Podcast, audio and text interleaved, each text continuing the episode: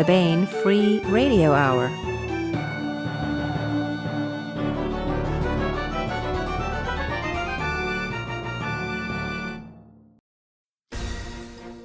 On the podcast, hard science fiction ebook specials and aircraft flying perfectly normally in non-Euclidean dimensions.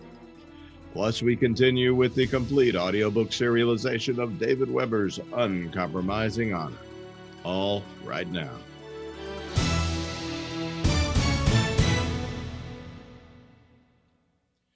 Welcome to the Baen Free Radio Hour podcast. I'm Baen Senior Editor Tony Daniel. We have a wide-ranging discussion this time with Baen publisher Tony Weisskopf about a lot of great upcoming Baen books. We talked 2021, Weber's, Ringo's, Correia's, Flint's, and many more great offerings. Plus, we even delve into the deep future at Baen Books, that is 2022. So that's coming up. And we continue with the complete audiobook serialization of David Weber's Honor Harrington series masterpiece, Uncompromising Honor. Now here's the news. We have a June hard science fiction ebook sale you should check out. Inspired by real science, gritty, realistic, that's hard science fiction. To celebrate the awe-inspiring, wonder-producing hard science fiction of great Baen authors such as Patrick Chiles, Travis S. Taylor, and of course, Larry Niven, Jerry Pournelle, and Stephen Barnes, here are some amazing ebook discount selections for June. We have $2 off on Frozen Orbit by Patrick Chiles.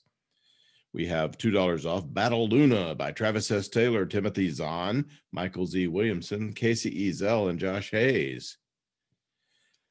And we have a $2 off special on The Legacy of Herod by Larry Niven, Jerry Pournelle, and Stephen Barnes. Plus $1 off on a huge selection of hard science fiction ebooks, including titles by Larry Niven and Jerry Pournelle, Patrick Chiles, Travis S. Taylor, and more. Check out all the discounts at the Baen website, but the discounts apply wherever Baen ebooks are sold. The June Hard Science Fiction ebook sale, where gravity makes things falls, the speed of light is an actual speed limit, and ebook discounts apply wherever Baen ebooks are sold. Hey, I want to welcome Baen publisher Tony Weisskopf to the podcast. Hey, Tony. Caught you in mid. Hey, everybody. Yeah. That's much better product placement than mine. I'm not getting paid to shill Lipton iced tea. So Tony is the publisher of Baen, and she's edited some anthologies and such, but mostly she just is my boss and everything, and is responsible for everything we do around here. The buck stops with her. So, we were thinking we could maybe catch everybody up on what's coming up. We have planned out, in the works or already done, everything up through next spring, sort of. Although things are still being churning and burning, but we have a good idea of what we can tell you is coming. So what? Where should we start? You want to start with this great summer we've got coming up? Yeah, I think let's go ahead and start with our August titles. I know you guys have already covered most of the summer already, so we'll look ahead to things that maybe haven't covered yet on the podcast. I love all the books that we publish. You know, we wouldn't publish them if they weren't books that I enjoyed reading too. But I am very excited about what we've got coming up. And I'm excited that we're going to be able to send Larry Correia out to bookstores on a book signing tour. We haven't been able to do that in a while. So we're sending Larry out to test the waters. And hope Larry's fans will turn out for him. He's going to be making a lot of stops. You have to check our social media. We haven't quite finalized everything, but he'll be in New Orleans and other stops in the South and the Midwest. And he's doing a fundraiser for Uncle Hugo's in Minneapolis at the Dream Haven bookstore. So really excited to be able to. Uncle Hugo's burned down, or was burned. Yes, yeah. Yes. It was caught up in the events of 2020. And the science fiction community is coming together to help Uncle Hugo hopefully rebuild it in a new location. Which was a great bookstore in Minneapolis, by the way, for those who don't know. It was a great science fiction store. Yeah, it was a great science fiction and a great mystery store.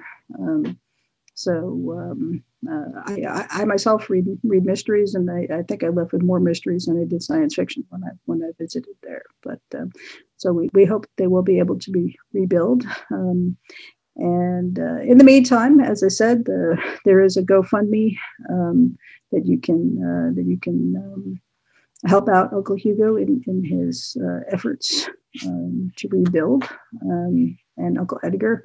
In the person of Don Bliley, who is an amazing bookseller and has been a strong supporter of Baen over the years, and a particularly strong supporter of Larry Correia. So happy to. Yeah. Why are we sending Larry out? Mostly because Larry is a people person. He's a strong. We haven't mentioned Bloodlines, is what I was saying, but yet. It's obvious to huge. It's a huge supporter of bookstores and is among our top requested authors for bookstores to do signing. So yes, the occasion of this book signing tour is a brand new Monster Hunter International novel that he wrote with Sarah Hoyt, and it. Oh no! Sorry, that was last summer. Yeah. Yeah, that was last summer. So this is a brand new Monster Hunter novel that is a solo novel by Larry called Monster Hunter Bloodlines, and we're very happy to join author and fans with this new MHI novel featuring Owen Zastava Pitt in his first adventure since that we've seen him on since the novel that he made a brief appearance in that Larry wrote with Sarah. So excited to make that happen. We do have swag for those who attend the signings. We're excited to see that and hope to see that in pictures. We'll be running. Do you have a? Look, I have it here. Mystery swag. This might be a book bag. And it might not. So yeah, we can't show it to you. No reveal yet. No reveal yet. So that's coming out in August, and you'll have to watch the social medias and our webpage for the exact times and dates of those signings. But that one's a lot of fun, and Owen just gets into more and more trouble. So I think it's like Owen versus another like impossible to beat god that he somehow probably will find a way to take on. Well, he's going to need a lot of help this time, and making alliances is part of what Owen has to do. And Owen is much more just you see it in front of it, you hug it, you change his diaper, you kill it. This is these are. He likes simple choices, and these unfortunately are not simple choices that he has to make. So it's Larry being cruel to his main character, which we enjoy. Yes, it's always good to see. Yeah. Yes. Let's see what else is Augusty.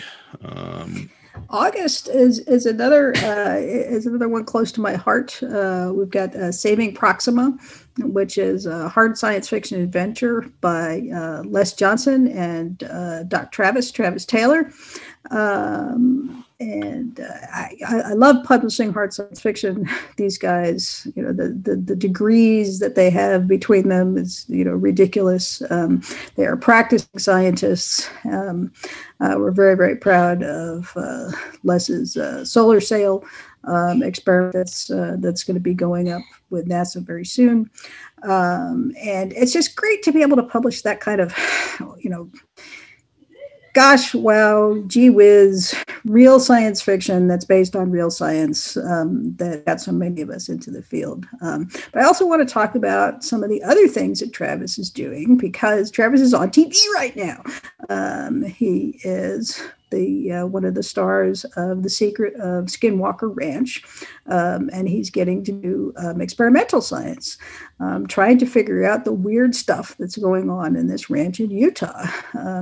This is a ranch that Robert Bigelow owned, of the Bigelow Space Stations fame, owned it for a couple decades, I think. And he too was investigating the weird that was going on there, the weird phenomena. But we have new processes and new instruments that we can bring to bear on the ground now. And it's a really fun show on the History Channel. So if you want to see Doc Travis doing what, I'm not going to say what he does best, because I think he writes science fiction best, but he is getting to have a lot of fun on this TV show. So I will recommend that. Travis and Les are both just really excited about ideas and science and the intersection of science and life. They it really comes across when you talk to either one of them too. But it's cool when they combine. Cause this book is about like they got to go to Proxima Centauri to maybe save some aliens, and they have to take it. They have to do it. There's no breaking the speed of light limit or anything like that. And so all of those relativity effects come into play in this.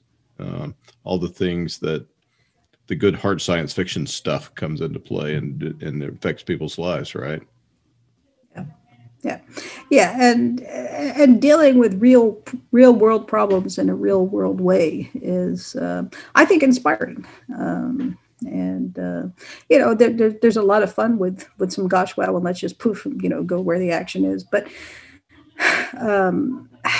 but science, real science, is dealing with real problems. And, for instance, the problems of cats, and getting real scientists to write some real science fiction, something we're very proud of doing at Baen. So, absolutely, of course. Then there's always breaking stuff up. So, World Breakers is also an August title. Oh, that's right.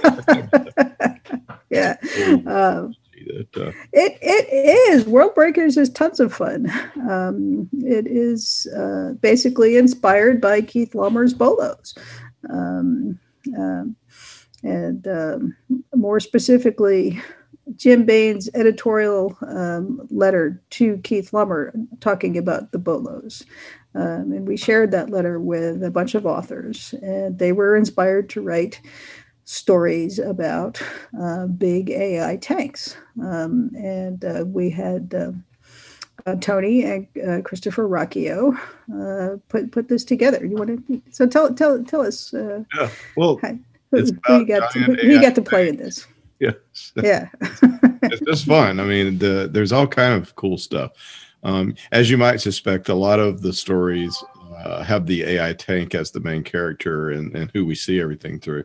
And they're often these stalwart characters and the humans are just doing all kind of crazy stuff, and the AI tanks are sympathetic and fun and trying to deal with all these insane humans around them and keep to their duty and do what they're good at, which is kind of a classic BOLO sort of take on them, I think. And a few of them the tanks are a little off. They can't quite figure out what's going on because they've been out of circulation for a while, and they suddenly wake up or something like that. And so adapting to a completely new reality is kind of fun as well for some of the stories. And there's a really good long Weber that we end it with, David Weber story that is really fun. And that is, that has a very stalwart AI tank who's defending a queen of a, I can't remember the series this is connected. It's one of Weber's worlds. Well, if it was that other publishers, then we won't mention it anyway. So Weber readers will immediately know when they get to it. But it's really fun, and it's about this very strong courageous queen as well of a sort of far star empire future. So it's really cool. David writes women very well, and for a long time it was thought that it was actually a pseudonym for a female writer. But I think David is just in touch with his female side, so he's able to write strong characters of any sex. How he channels the AI, I'm not really sure, but he's always done really, really. I think he was one of the best writers of non-Laumer BOLOs stories. He and Linda Evans both did really, really well, and John Ringo also did. No, it was Ringo. Well, no, Linda did some solo stories on her own before she worked with John on the road to Damascus. But other writers have been inspired by the BOLOs, worked in the actual BOLO universe. These are non-BOLO, but definitely BOLO-inspired stories. So we try to give credit to Keith Laumer and his impact on the genre, and honor his memory with this volume. So that's coming out in August too. Then we've got some in September we're bringing an old a best-selling author from elsewhere has come to Baen with a cool book. It's a fantasy novel, and it's fast-paced, quip-filled, a lot of fun. It's Simon R. Green. A lot of people will have read his work,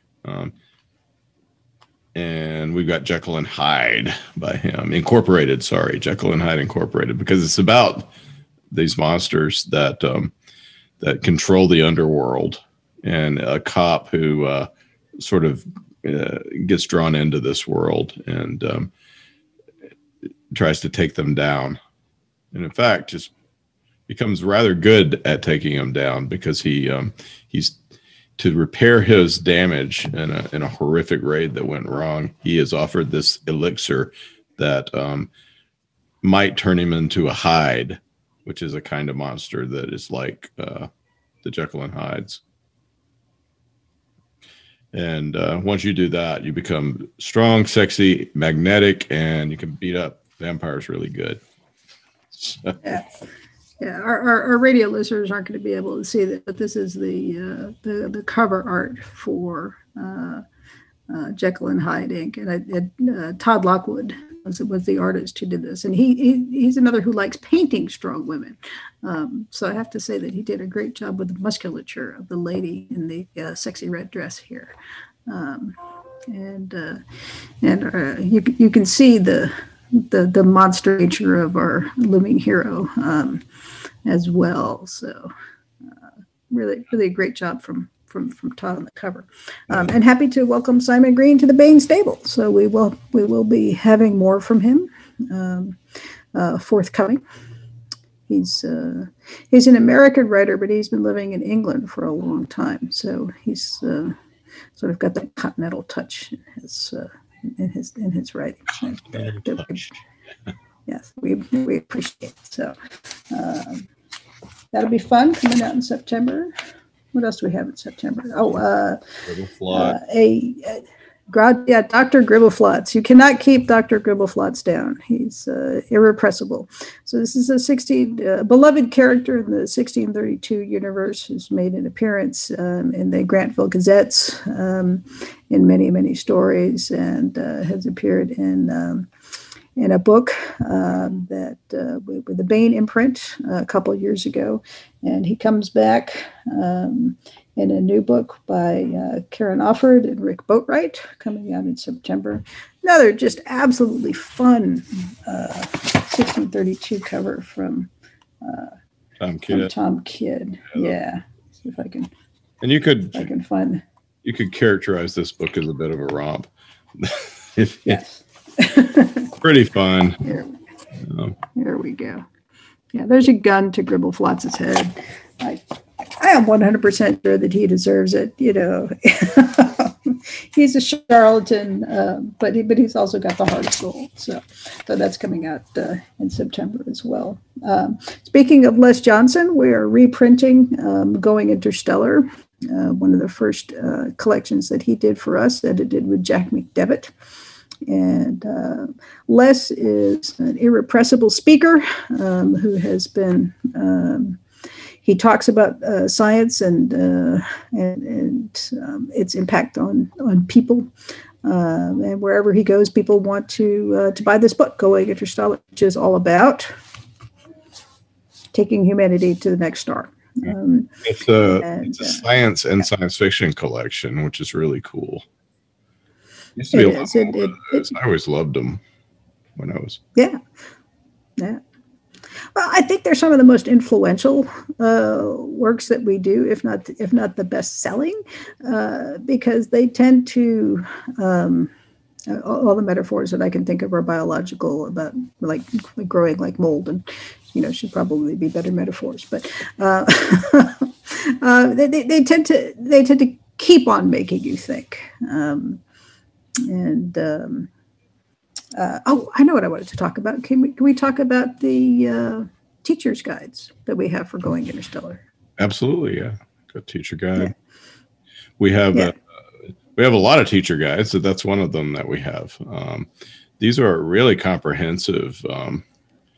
They have synopses of the books or synopses of the stories, if it's an anthology like this, and they have study questions, they have some quizzes, they have discussion ideas, they have Lexile scores if it's and we got them together. Then they're written by teachers, for teachers, including homeschooling parents, and we got them together in order to make teaching these, to get these fun books into the hands of some really smart kids or teenagers, and get them thinking and get them some stuff that they will enjoy reading. It won't feel like such a, and yet still learn from. So we have a bunch of these. I can go get one if you want. Yeah, the two things I want to point out is that they are written by grad students and teachers themselves. So the people who are actually going to be who's done it has been a teacher, even if they're not at the moment. Yeah, and they're thick. We're talking 40, 50 pages of material here. So it's not just something that we toss off. These things are available free at the website for downloads. And we encourage anybody who's a fan of the book, but also anybody who is looking to homeschool. There we go. Fuller's did this one. So all of the hindlines that we do, we've got teacher guides. So like Farmer in the Sky and Star Beast and everything else. Yep, we do. We've got a teacher guide for 1632 as well. So there's just a wide range of curricula that can be approached through these books, from history to hard science. We have for each one of them as well. For which one? For the Beautiful Friendship and True Cat Wars, and the middle one is Fire Season. Yeah. Those are actually intended for like really smart 12-year-olds or even really smart 10-year-olds if they're yeah. Basically us when we were kids. So yeah. You know, this is the kind of stuff that we were interested in reading and we were able to find, and we want to make that possible for the next generations as well. So, I think these timelines are really great too.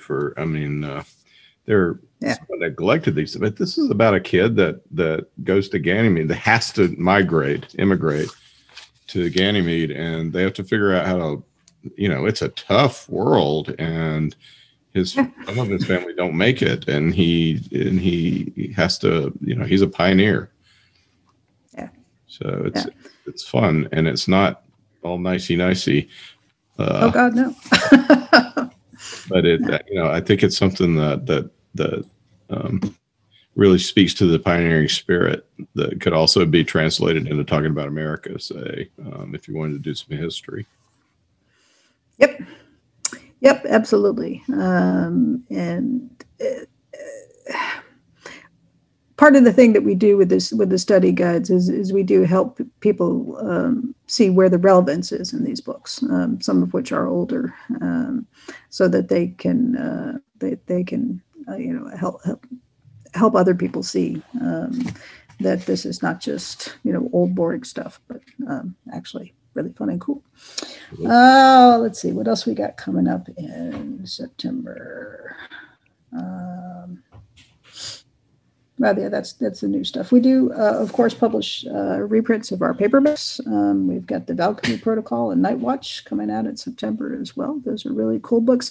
I kind of want to mention the paperbacks and the reprints that we're doing this year, because most of them are going to be reprints from the plague year of 2020. So anybody who wasn't going out and finding their books in bookstores, you can catch up on the paperbacks now.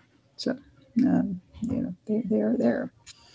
Yeah. So, what Trader's Leap is the September mass market, isn't it? It's October. Oh, right. Okay, it's October. Yeah. And then, let's see. Our big October title is going to be "To End in Fire" by David Weber and Eric Flint, and that. Yeah, I think a lot of people are going to be waiting for that one. I'm waiting for that one. David is doing a final polish on that, so we don't have the e-arc out yet. Anybody who's asking, when can we see the e-arc? As soon as possible. We do like sending out the electronic advanced reader copies. But it's not quite done yet. David is a perfectionist, and we love that about him. And he wants to make sure that this is absolutely just the kind of quality that you expect in a new Honorverse novel, because that's what this is, a new Honorverse novel that takes us past the timeline of the last Honorverse novel that we had, which I will mention was a top 5 New York Times bestseller. So, really, really excited to see David and Eric Flint working together again. They play off of each other really well. Their characters, like the authors, are very different, and that makes for a lot of fun playing in the Honorverse. So we are getting to see more of the underbelly of the Honorverse in this one. So really, really, really excited. Great cover by longtime Honorverse artist David Manley for this too. Just really big, swooshy battles to end in fire. Oh, I don't have the artwork for that, but the swoosh fire. The back cover of this is also something for insiders to take a look at. It's a wrap cover, and the back cover has got a sort of looming face of evil in the back. And the reason why it has a looming face of evil is because the working title for this was The Face of Evil. So that was the concept that David was given when when he started work on the cover, but we finalized the title very late in the process. So, but The Looming Face of Evil was so cool that we kept it for the back cover. So now you know that's why that's there. That's probably got something to do with those, the remnants or the masterminds of those Masons, Mason alignment. That's right. They won't always. No spoilers here, but yes. Yeah, we do get to find out more about what's happening back there. So. Yeah. So that'll be a big one. That's going to be a big one. That's coming out in September. October. All right, let's see. Space-Time War. Les Johnson was very busy. Apparently, when you send him home to work, he gets more productive, and that's fantastic. So we have a new solo novel by Les Johnson. I know you worked with Les on that, Tony. So you want to tell him a little bit about the plot for that one? Well, it is. It's you can't say much about it without giving it away because it's got no, that's true. There are spoiler alerts there. Yeah. But basically, it is it's about a massive interstellar war that's going on that humanity is losing against a force that they do not understand, and the only solution and the only hope is to go back in time and try to unravel this, and so that's why it's called the Space-Time War. There's a lot of twisty turnies, but it is also it's all about interstellar war, and our main characters are officers on ships, and there's two. We have a cool love interest between two captains who are on different. They're allies, but they can't really. They're not going to be able to get together under the strictures of their services, and so it's a difficult situation. And so, this close to calling it star-crossed lovers. Yeah. This close. Exactly. So, yeah. And it's just got a lot of adventure, and it's got a lot of Star Trek feel to it. I thought Les didn't agree with me, but I was like, this feels like old original series. Yep. Yeah. So. Yeah. Original series Star Trek, not. Not Star Trek. And not doing anything but talking with it. So anyway, whatever. And we have we have two sort of Les's. I mean, this is not Les's debut. His debut was the Mission to Metheny, but this is his second solo novel. And we have Dave Barra's book, which is his fourth novel, in that he had another series elsewhere, but this is his first Baen book, and it's a debut of a possible series, and it is also big space-time stuff. I mean, space stuff. It is space opera on a grand scale. It's about a captain who from a civil war that was lost. And he kind of fell into a deplorable state, but he gets another chance, a chance to redeem himself. Because he was the best of the rebels that got defeated, and their cause was just. By the way, they just up against a bigger foe, and now he's got. It sounds sort of Firefly reminiscent, but that's a far future setting. Yeah. It's got that feel for sure. And because he was so good, the foe that defeated him that decade ago, they need him again. They need him, so they dig him up and out of his job, which he's become a regular merchant captain to go out and meet some. They don't know if they're aliens or what they are, but they're scary and they can't be defeated. And they figured this guy figured out how to defeat a lot of their people, so maybe he's the one. So it's about the redemption of this guy, this character, as well as the mystery of what the heck is going on. It's called Trinity by Dave Barra. But my key thing is, can I imagine Nathan Fillion as the main character? I think. But an older Nathan Fillion. So. Well, he's not that old. He got defeated in his, I think, late 20s, early 30s. So it's been, he's in his 40s. So he's not ancient or anything. I think he's like 40, some like early 40s. So he's not. Right. Sweet spot for Hollywood actors. So that's right. Not an accident. So happy to welcome Dave Barra to our ranks, and hope you guys will enjoy this book too. Let's see, October. Trader's Leap. Yes, we've got a new novel out in paperback in the Lee Aiden universe by Sharon Lee and Steve Miller. I love reading the Lee Aiden stories. They are so much fun, and they're different every time. The Lee and Miller are fantastic with their characters and with world building and the settings, and it's so much fun to go back to this universe. I really enjoy it. And we should mention that. How many books are in this series? 20 plus, many. And we haven't even gotten to the short stories, which we'll get to next season. But we have a flow chart. So you can get in it at a lot of places in this series. Yes. You don't have to go to the beginning and start reading, although you could. Right.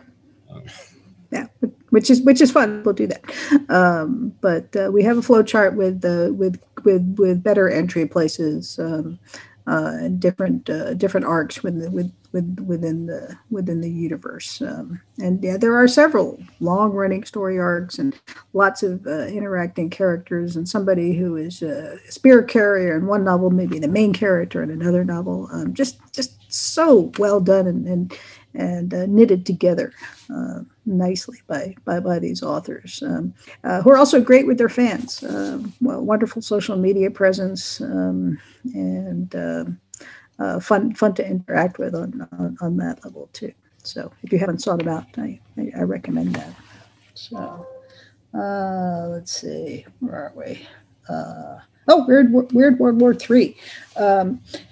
Sean Patrick Hazlitt, late captain of the United States Army. He is now in financial services in, God forbid, California. And he put together a really just stellar anthology of stories about World War III that never was, but that may be. These are stories. You saw a lot of these coming out of Vietnam, were stories where they would sort of walk the line between horror and fantasy and straight military fiction, and these are what Sean has put together for Weird World War III.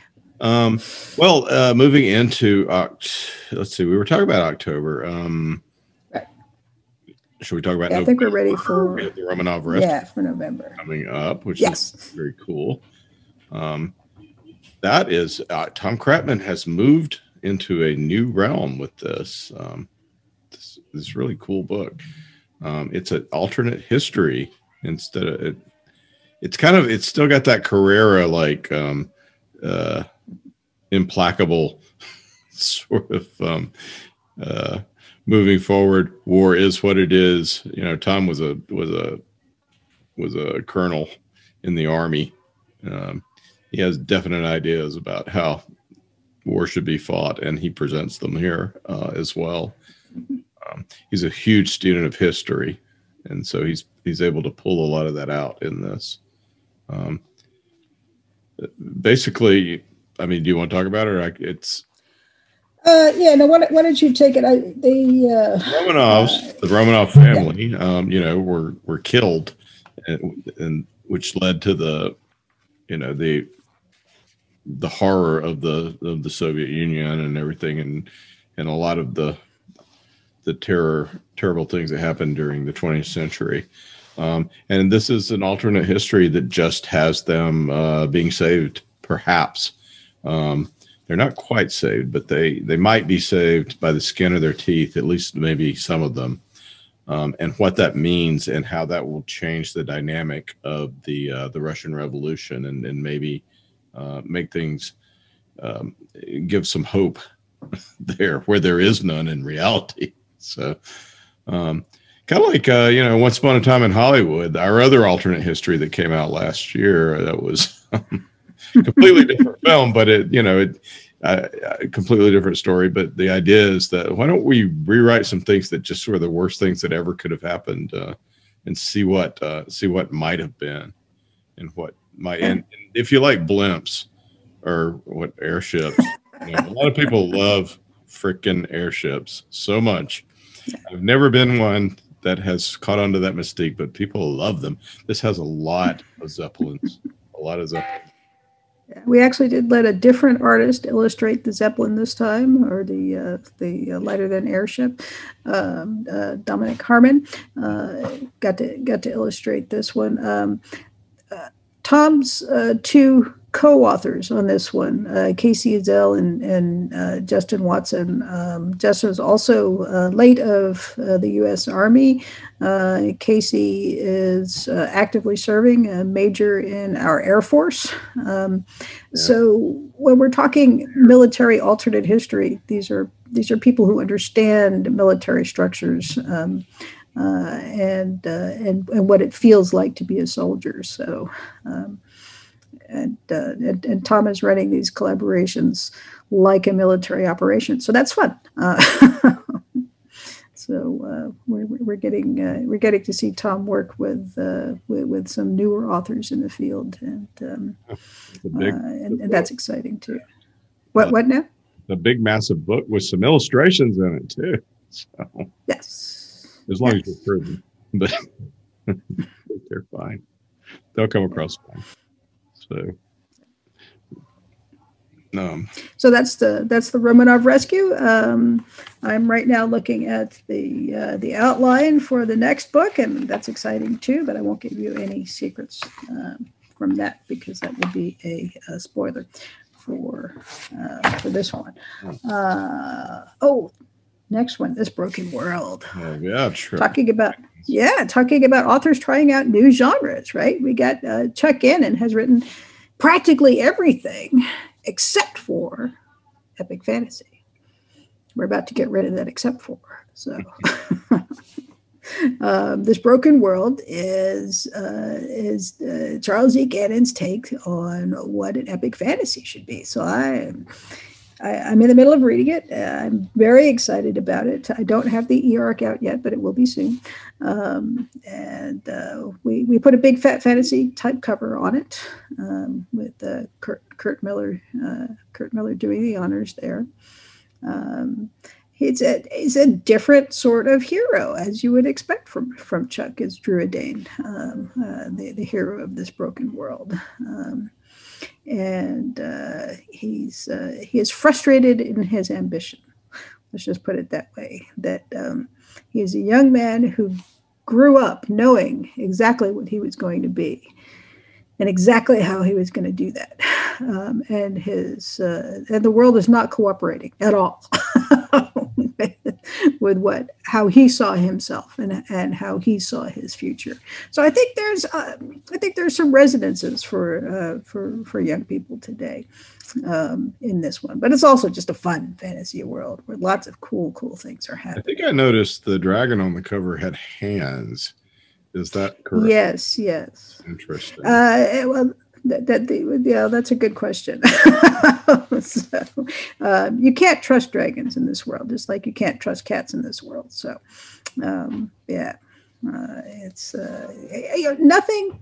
You know, Charles E. Gannon, Chuck Gannon is a deep thinker. So, how you see things the first time is not necessarily how you're going to see things the next time. So. Yeah, just lots of fun. Looking forward to that. Looking forward to talking to Chuck about it on the podcast as well. That'll be fun. Okay, good. So. Yeah. All right, another new title coming out in November. Gunfight on Europa Station is a collection of all original stories edited by David Bope. Dave did 3 anthologies of weird westerns for us. Big names, Jim Butcher, Charlene Harris, Larry Correia. Lots of people shared their weird westerns. The question was, where do we go after that? I'm like, well, of course, you take it to space, you know, right? We're a science fiction house, so we now have Weird Westerns in Space, Gunfight on Europa Station. And Dave has put together another star-studded volume. Also some, some room for some newer authors, people you might not be familiar with at first, but will want to continue reading. Just another fun set of stories. So it's coming out in November. We're reprinting In Fury Born by David Weber in November. And one of the reasons why we're reprinting In Fury Born is because David is, I will say finally, I'm allowed a finally here, finally writing stories again in that universe, in this case with a new writer, Richard Fox.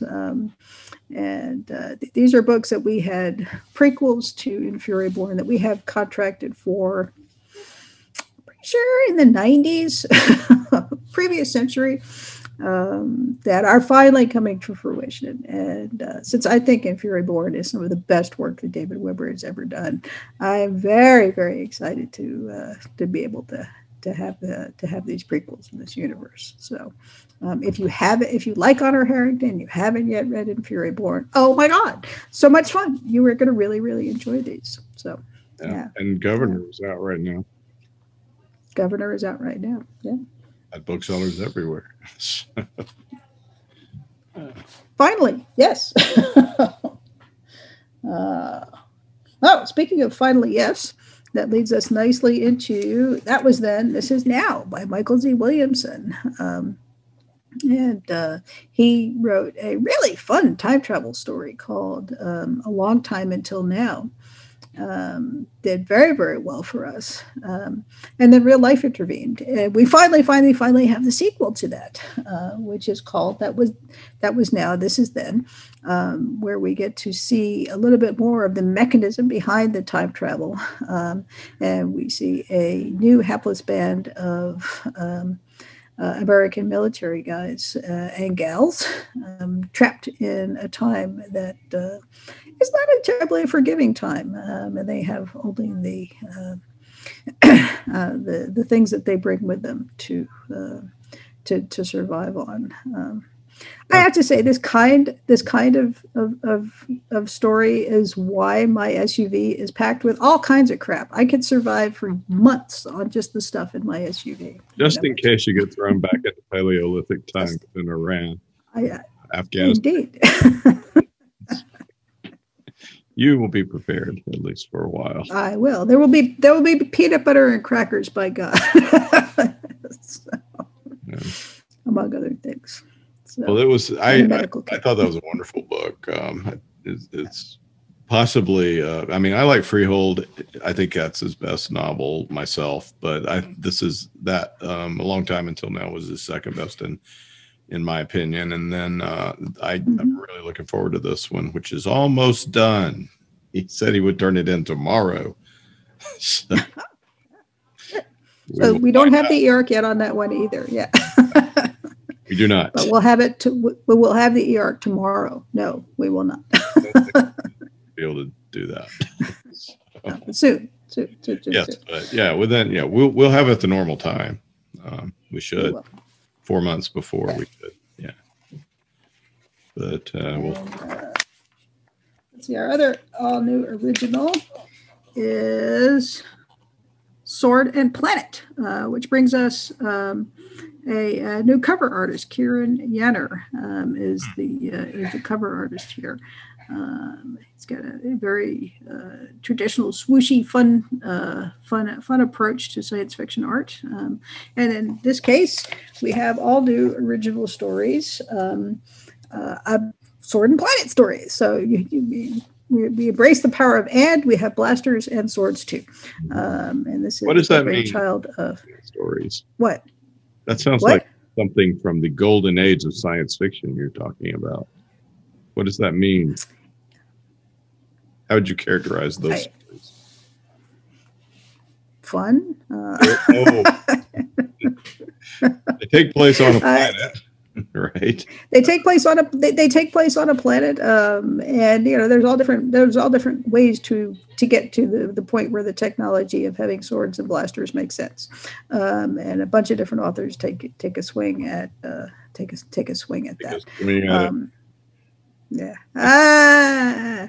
a stab at it with the make you feel cutting edge story. Okay. Well, they are. Damn it. Simon Green. Yes. Shh. Shh.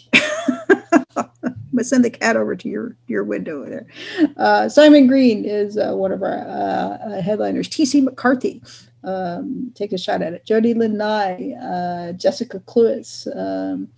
Peter Fehervari is a new to Baen author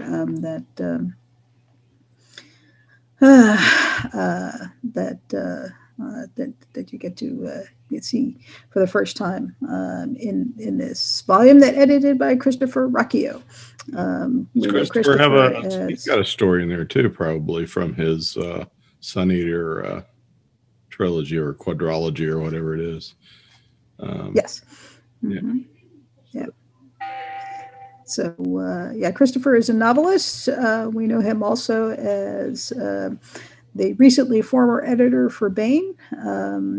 We welcomed David F. Sharared as the new social media man for Baen, and wish Christopher the best of luck in his writing career. But we're still getting to publish some of the anthologies he's done for us, so that's fun too. Yeah. And this is this one will be out in December, which I will remind everyone is a fine month for gifting. So, good stocking stuffers here. You could buy that. We got to the mass markets in December.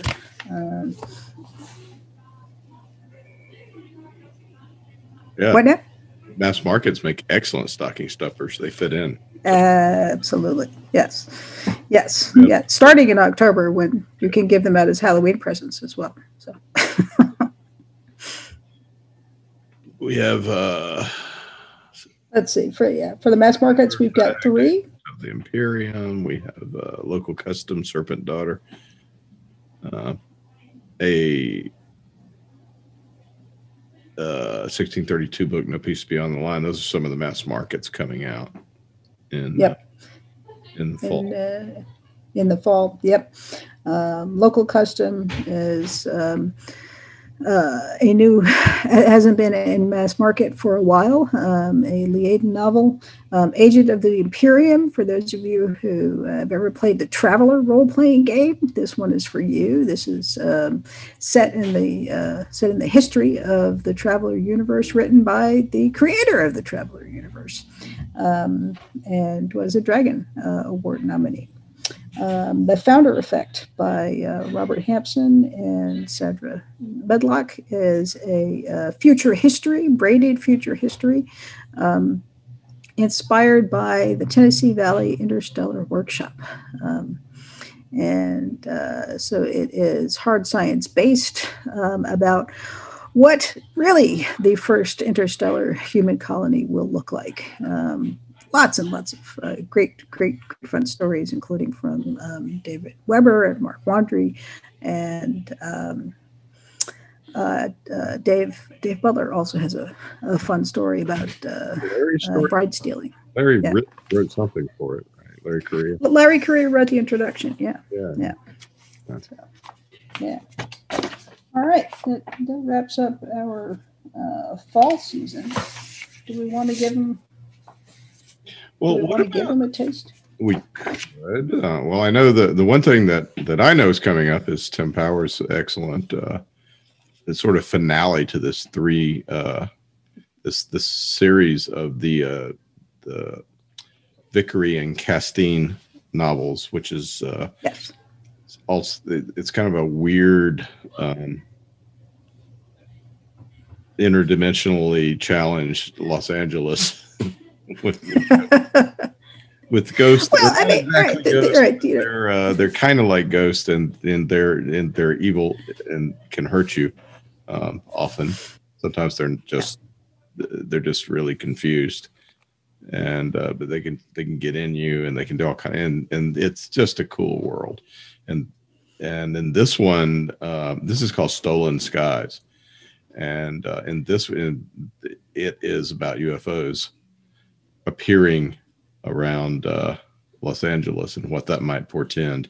And because it's Tim Powers, you know, it might be Tim Powers. It seems so, or it more wide. Yeah, it's funky and weird. But I mean, did you not find it interesting that the U.S. government finally admits that UFOs are real, right? We thought it was the Russians. The Russians thought it was us. It's not. There are identified things out there that credible people have seen. They have released the classified files on this, and this is when Tim Powers' novels about this comes out. Connected into the archetypes or something. I don't know. It just. Mm. I'm just saying. I'll tell you one thing. Well, maybe is it aliens or is it Tim? That's right.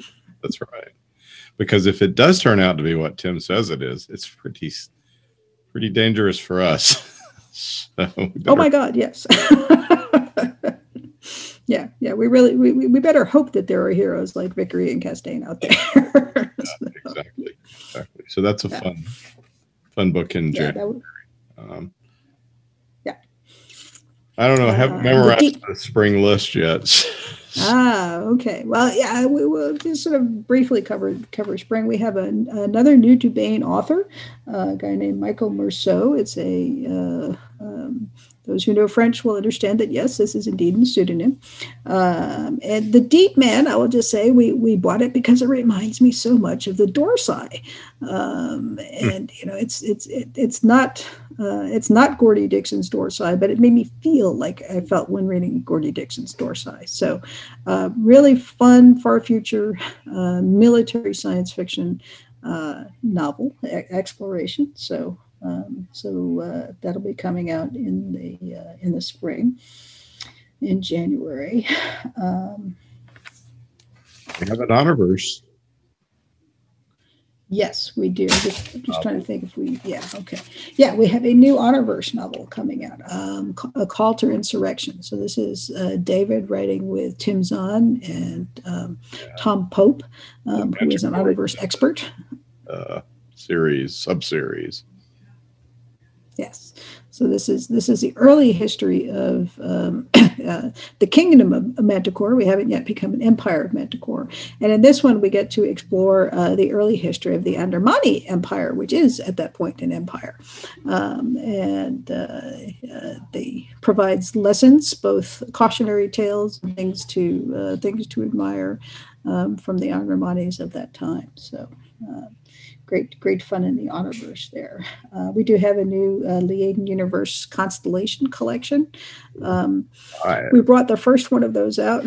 Yeah. Is it five? God, it's already five. Yeah. We got to publish the complete short stories of the Liaden Universe in 3 volumes. And by the time we had brought volume 3 out, there was another volume. Sharon Lee and Steve Miller writing in that universe. I think the short stories are a good place to start, actually, because you get to see the breadth of the kind of storytelling that they do. It's just amazing. Then we have coming up. Mosaic, yeah. This space opera mosaic of an entire universe. Mm-hmm. And fun, interesting characters. People who feel like people. Often very weird people, but people. Let's see. Then we have something that's kind of new for us. It's a 2-book series that is, in fact, 2 books, and we're bringing them out back to back. And in fact, they're coming. What now? That the Lynn Skulls you bought? Yeah. Yes. What are those? I don't know them yet. So. They are really, really cool. And by publishing them so close together that we not only have covers that are going to be series look covers, but they are going to, in fact, make one long, beautiful painting by Tom Kidd. They are, they call them portal fantasies these days, right? It's its own genre where people from the real world go through a magic portal into a magic world. And in this case, the three people who have been called to Overwear are three ladies of a certain age who happen to be the only ones who showed up for their book club meeting on Valentine's Day. So you have three ladies who have wide range of life experience being called to a fantasy world by three teenagers who do not have a wide range of life experience. So the interaction between the questers and the people that their quest has called to them is really just a lot of fun. At first, the people who called our ladies over are like, "We were looking for heroes. You're ladies with knitting needles. What the hell?" But they do have grand adventures and great fun in this world where magic works. And that has interesting ties to our world. So there's something for everyone in these, and they're written by Jane Linsgold. The first one is called The Library of the Sapphire Wind, and the second one is called The Aurora Borealis Bridge. Baen readers know Jane Linsgold from her YA collaborations with David Weber that we were talking about earlier in the context of the teacher's guides. So very excited about those. Lots of fun. Now, let's see, what else do we have? A new hardcover. Yeah. Well, go ahead. What's your question? I was about to ask you about the new logo. Oh, yeah. Oh, well, just to reassure everybody, the new logo is the old logo. What we have done is we've taken the Baen Dragon and Starship logo that everybody loves, and we've updated it with one of our artists. We worked with Dominic Harmon to turn it into a snazzier version of itself. So I think you guys are going to really like it, and you're going to start seeing the new version of the logo on books coming out in the summertime. There's a gold version and a black and silver version, and they're both really, really cool. So I will be debuting the new logo at the Baen Roadshow for LibertyCon. So if you would like to see that, be one of the first to see that, you can go to the virtual LibertyCon convention, look for the live Baen Roadshow this coming Saturday. Yeah. Those are cool, and so you can go see them. Yeah. I'm not going to show them to you yet because it's not debut time. No. So just a couple of other things we have coming up. I'll tease coming up. We have Larry Correia doing a sort of World War I trench fantasy with his friend Steve Diamond, Servants of War. That is going to be cool. Think of this. It's kind of like a science, fantasy BOLO in that there are Gollum tanks. You know, yes. Like... Not Gollum from the Lord of the Rings. Gollum's like big clay, indestructible robots with their iron, I think. And this, endless war. So yeah, you like the giant, the giant monsters from. Where did he do those? He did them in the Hard Magic series as well. He really likes that idea of giant iron giants. Yes. Yeah. Fighting. And these take teams of men to and women actually to fight them. So yeah, really cool. Valhellions, which is the sequel to All right. So also in that season, we've got Valhellions by Tim Akers, a sequel to the Night Watch urban fantasy. So that one's going to be really cool. It got another cool Todd Lockwood cover. Weird World War IV by Sean Patrick Hazlitt. Collection anthology will be coming out. A new Taker novel by Wen Spencer called Harbinger. Yay! Yay! So happy to see that one will be coming out. Yeah. Yes, Wen is back. Wen Spencer is just one of our finest urban fantasy writers, and just really excited to be able to share that with you guys. Tinker is coming up. Happens when modern Philadelphia crashes into elf kingdoms. Yes, and bounces back off again, and then comes back and bounces back off again, and there's this whole industry created.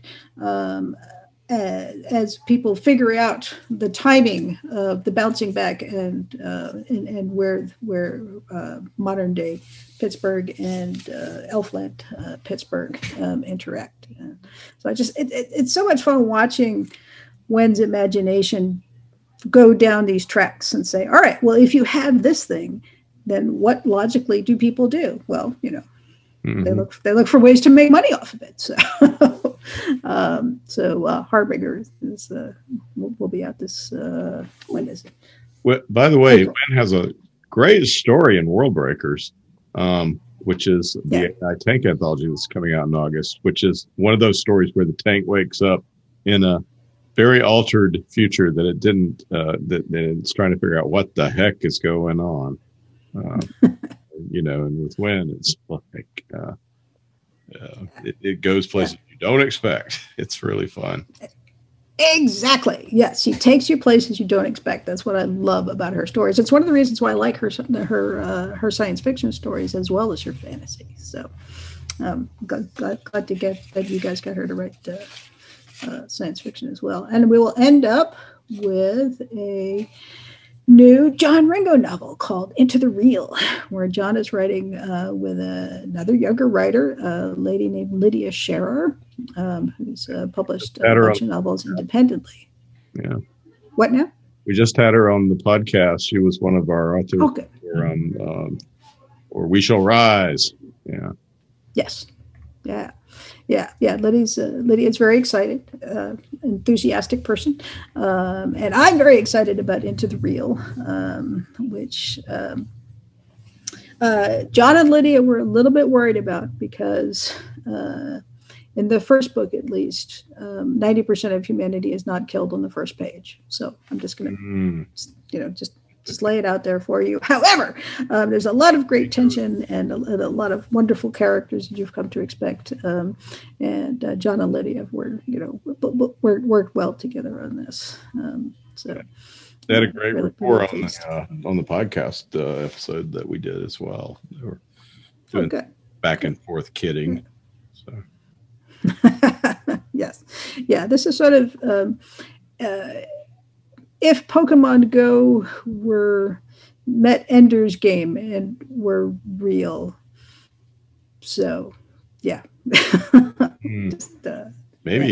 is a training ground for these UFOs that are, who knows?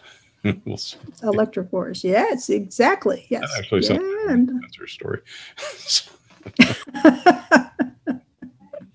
All right, so that's sort of our sneak preview of what's coming up. If you want to see the artwork again, we'll have the artwork for a lot of these titles, some of the new books. Check out the Baen Roadshow at the Virtual Liberty Con coming up this weekend, or catch us at a convention. We plan to be at Dragon Con, Labor Day weekend, and other conventions moving forward. So. A lot of the book covers will appear in mid-July after sales conference as well, and you'll see them at your various booksellers at that point. Yep. Yeah. All right. It's a wonderful couple of seasons we've got coming, or three that we talked about. So there's all kind of cool stuff for us to look forward to. I think so. I hope you guys like it, and let us know your feedback. Always want to hear from our readers, and sign up for our newsletter. We have a twice monthly newsletter talking about the forthcoming books and the forthcoming ebook offerings. We run contests there, and so see you on the social medias. And subscribe to the podcast. And subscribe to the podcast, darn it. You better already be aware of it if you're listening or watching this. So, all right. Well, Tony Weisskopf, thank you so much for dropping in and telling us about the future. At least the future of Baen books. So, yeah. All right. Thank you, Tony.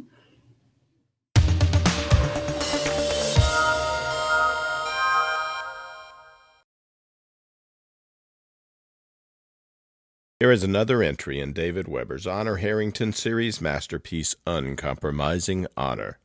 Honor keeps her promise. The Solarian League. For hundreds of years they have borne the banner of human civilization, but the bureaucratic mandarins who rule today's league are corrupt and looking for scapegoats. They've decided the upstart Star Kingdom of Manticore must be annihilated. Uncompromising courage. Honor Harrington has worn the Star Kingdom's uniform for half a century. Very few know war the way Honor Harrington does. So far, hers has been a voice of caution. But now the Mandarins have committed atrocities such as the galaxy has not known in 1,000 years. They have finally killed too many of the people Honor Harrington loves. Uncompromising vengeance. Now Honor Harrington is coming for the Solarian League, and hell is riding in her wake. And now, David Weber's Uncompromising Honor.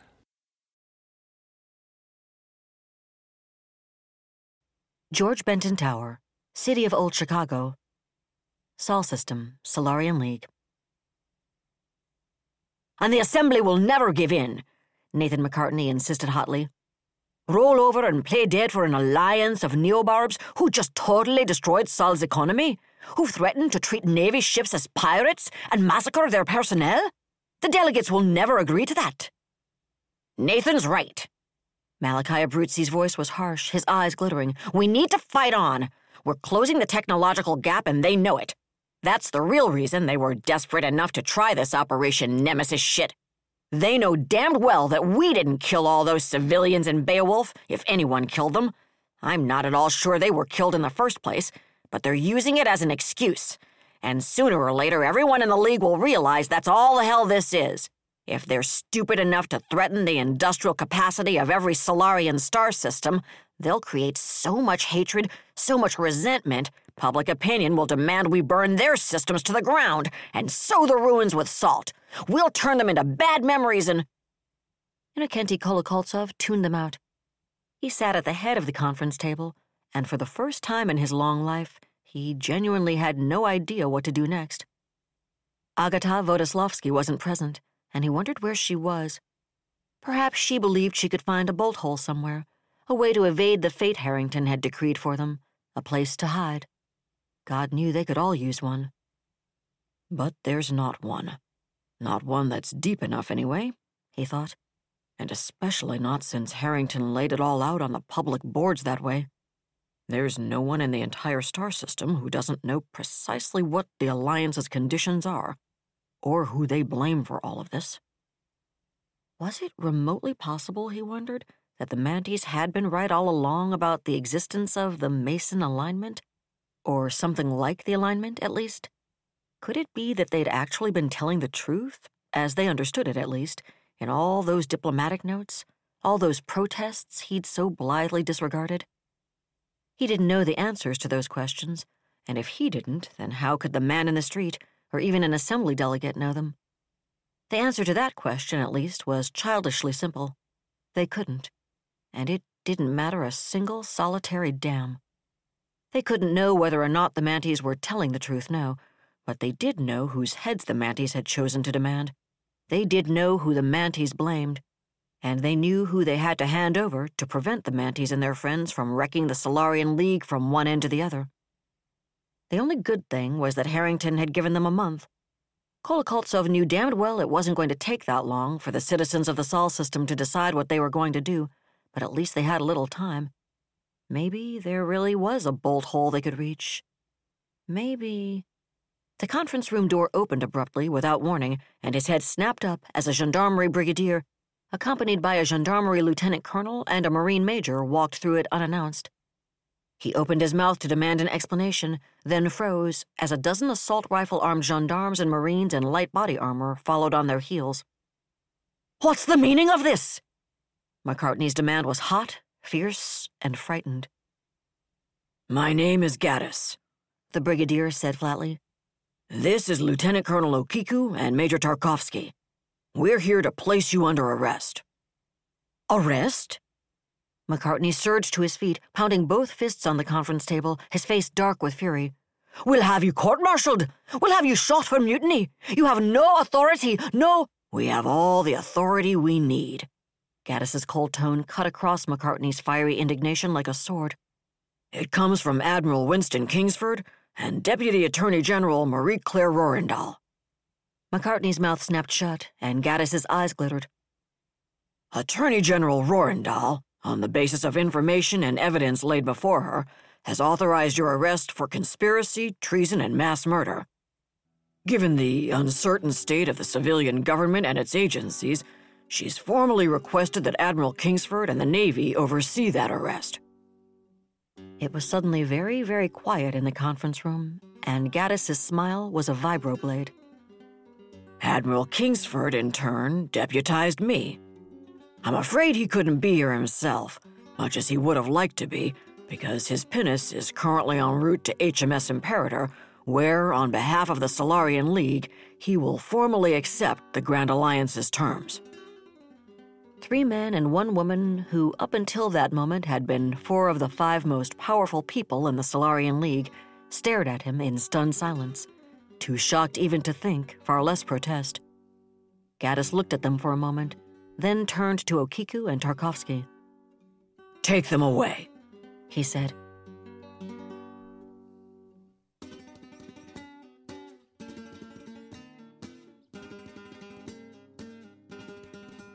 That was another entry in the complete audiobook serialization of Uncompromising Honor by David Weber. And that's it for the podcast. Thanks to Audible.com and to podcast theme composer Ruth Judkowitz. And special thanks to Baen publisher Tony Weisskopf for ushering in the great Baen books yet to come in 2021 and giving us a preview of Baen offerings in 2022. Please join us next time here at the hammering heart of science fiction and fantasy. And keep reaching for the stars.